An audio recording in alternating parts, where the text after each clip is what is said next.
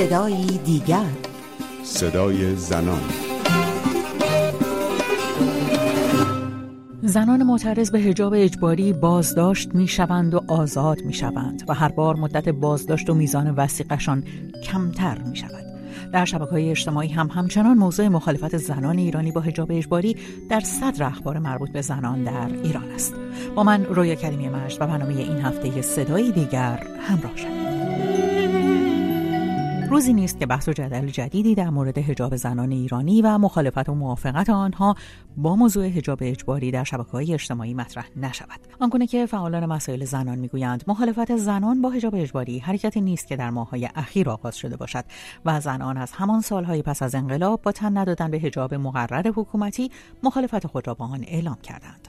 آسیه امینی، فعال مسائل زنان در نروژ، در مورد سابقه مخالفت زنان با حجاب اجباری میگوید: بعد از اینکه انقلاب اسلامی رخ داد، ایده ها و آرمان های انقلابی پیش از انقلاب که منجر به تغییر رژیم شاه شد که تا اون زمان ما چیزی در مورد مسئله حجاب نمیشنیدیم و اساساً اتفاقاً اصل بر آزادی فردی افراد بود و به همین دلیل بخشی از کسانی که در اون انقلاب شرکت کردن اساساً باوری به حجاب نداشتن. گروه‌های چپ نمونه بارزش هستن.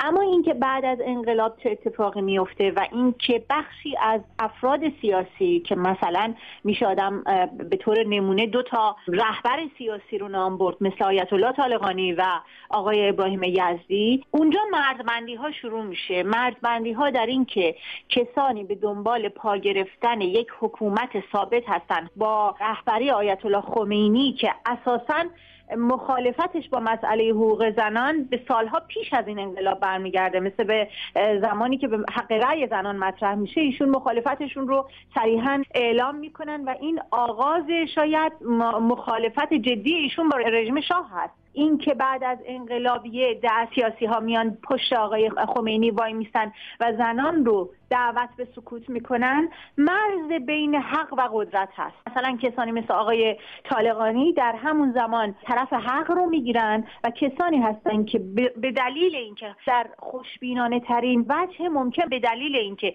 دنبال یک نظم سیاسی ثابتی در حکومت جدید میگردن، از آیت الله خمینی حمایت میکنن. اما در هفته های اخیر موج جدیدی از مخالفت با حجاب اجباری نمایان شده است. زنانی معمولی با چهره‌های ساده، پوششی متعارف، روسری‌های خود را بر چوب بسته و در سکوت اعتراض کردند. اما آنها میگویند که در برابر اتهامات مطرح شده در قوه قضاییه دیگر سکوت نکردند و گفتند که با دیدگاه‌ها و عقاید مخصوص به خود و نه دنبال روی از جریان یا افراد خاصی اقدام به اعتراض کردند. حسین قاضیان، جامعه شناس ساکن آمریکا، معتقد است که دو دست از رخدادها در مورد مخالفت با حجاب اجباری را باید از هم جدا کرد. اون رخدادهای عمدی که قرار است شکل اظهاری یا نمایشی بگیره، مثل مثلا دختری که حجاب خودش رو بر سر چوب میزنه و روی سکوی بلندی میسته، این نوعی اظهار نظر هست، اظهار مخالفت هست، اظهار اعتراض هست نسبت به چیزی که در اینجا حجاب هست، که ممکنه حتی از موضوع حجاب هم فراتر بره، که مسئله تحمیل، مسئله تحقیر، مسئله تصمیم گیری برای آدم، مسئله استبداد، مسئله سیاست، مسئله رژیم سیاسی، همه اینها رو در بر بگیره به مراتب، بسته به اولا انگیزه اون کنشگرانی است که چنین کارایی میکنن و دوم مخاطبانی است که این کنش ها رو مصرف میکنن و روش تحلیل و تفسیر میذارن. این جامعه شناس ساکن آمریکا در مورد دسته دیگری از معترضان که به گفته او سابقه فعالیت طولانی تری دارند میگوید: وقتی شما میبینید که در تمام این سالها با وجود همه سیاست هایی که اجرا شده، با وجود همه هزینه هایی که شده، با وجود همه بگیر و ببندهایی که شده، میبینید که اون حجاب مورد نظر جمهوری اسلامی داره عملاً به کناره و حاشیه میره و اون حجابی که زنان خودشون انتخاب دارن میکنن تحت شرایط موجود البته رو به گسترش و افزایش میره. خب این نشون دهنده اینه که جامعه به شیوه دیگه‌ای داره با اون سیاستی که از بالا میخواد تحمیل بشه در زندگی روزمره خودش روبرو میشه، بدون اینکه لزوما بخواد به اینا شکل نمایشی اظهاری بده، بلکه این واکنشی است به پذیرایی اجتماعی نسبت به انواع اینا. اگر جامعه ما پذیرای اون نوع از حجابی بود که جمهوری اسلامی مورد نظرش بود، خب حتما اونا بیشتر گسترش پیدا میکرد. اینکه نوع دیگری از پوشش با نفی عملی پوشش مورد نظر جمهوری اسلامی داره رواج پیدا میکنه، نشون میده که مردم واکنششون به این شیوه پوشش مثبت‌تره، پاداش بیشتری بهش میدن تا اون نوع از پوششی که از بالا داره ترویج میشه. در میان اعلام مخالفت زنان با پوشش اجباری کسانی هم بودند که از حجاب اجباری دفاع کردند.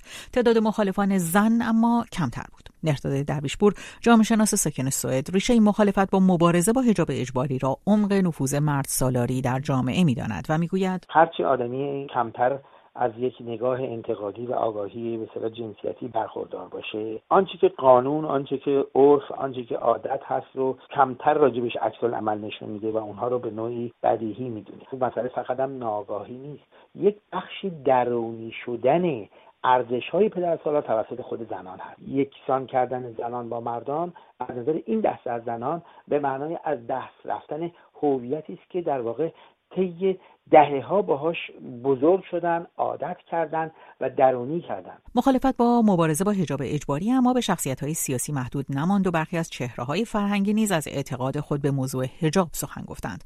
سخنانی که هرچند خیلی زود تکذیب شد اما اثر خود را بر جامعه باقی گذاشت. آسیه امینی این دست اظهار نظرها را تلاش برای حفظ نظم موجود جامعه می‌داند و می‌گوید آدم‌هایی که دنبال منافع شخصی و منافع گروهی یا منافع سیاسیشون هستند به این نظم سیاسی به شدت نیاز دارن.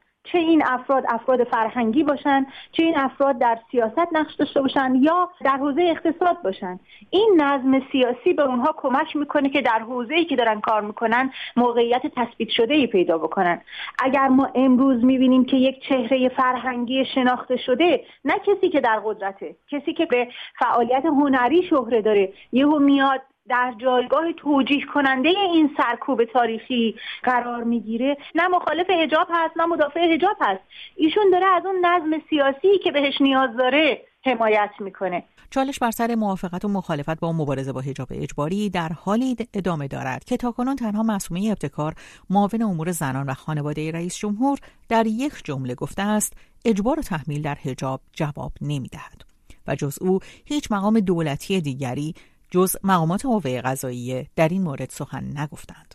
حسین قاضیان در مورد ریشه های این برخورد حکومت با مقوله حجاب اجباری زنان میگوید مسئله حجاب با مسئله مشروعیت در جامعه ما پیوند خورده. برای جمهوری اسلامی شاید این اهمیتی کمتری داشته باشه که مردم در عمل، در خفا، در واقعیت چی کار میکنن. مهم اینه که اون چیزی که از این واقعیت نمایش داده میشه واقعیتی نباشه که انکار دلایل حکومت کردن جمهوری اسلامی باشه. اون دلایل عبارت است از اسلامی بودن حکومت و این وقتی میسره که مردم اسلامی باشه. اما اگر نشون داده بشه که مردم اسلامی نیستن، وقت این منطق هم درش خلل ایجاد میشه و برای اینکه نشون داده نشه اون تصویر رسمی کماکان باید ثابت بمونه. برای همین شما هیچ وقت این آدم‌هایی رو که در جامعه میبینید که الگوی جمهوری اسلامی رو رعایت نمی‌کنن در رسانه‌های رسمی، در نهادهای رسمی نمیبینید تصویرشون رو، مگر در جایی که اونها نیاز سیاسی به صورت موقت وجود داشته باشه. برای همین بین اون تصویر رسمی با اون چیزی که در عمل اتفاق میفته فاصله داره.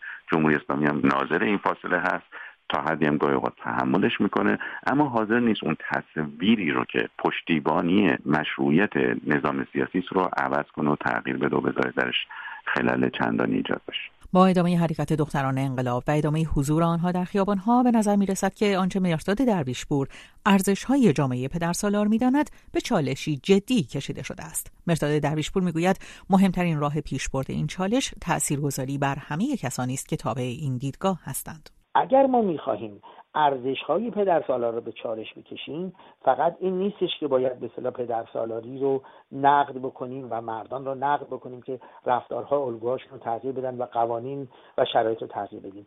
بخشش مبارزه با ارزش‌های درونی شده در خود زنان هست که در نوع تربیت کودکان، در نوع طرز تلقی از رابطه زن و مرد، در نوع طرز تلقی از حقوقشون در سطح جامعه به درک دیگری برسند. به پایان برنامه این هفته صدای دیگر رسیدیم. از اینکه امروز هم همراه ما بودید سپاسگزارم. زن ادساین رادیو فردا دات کام آدرس ایمیل ماست. تا هفته دیگر و صدای دیگر، پاینده باشید و شاد.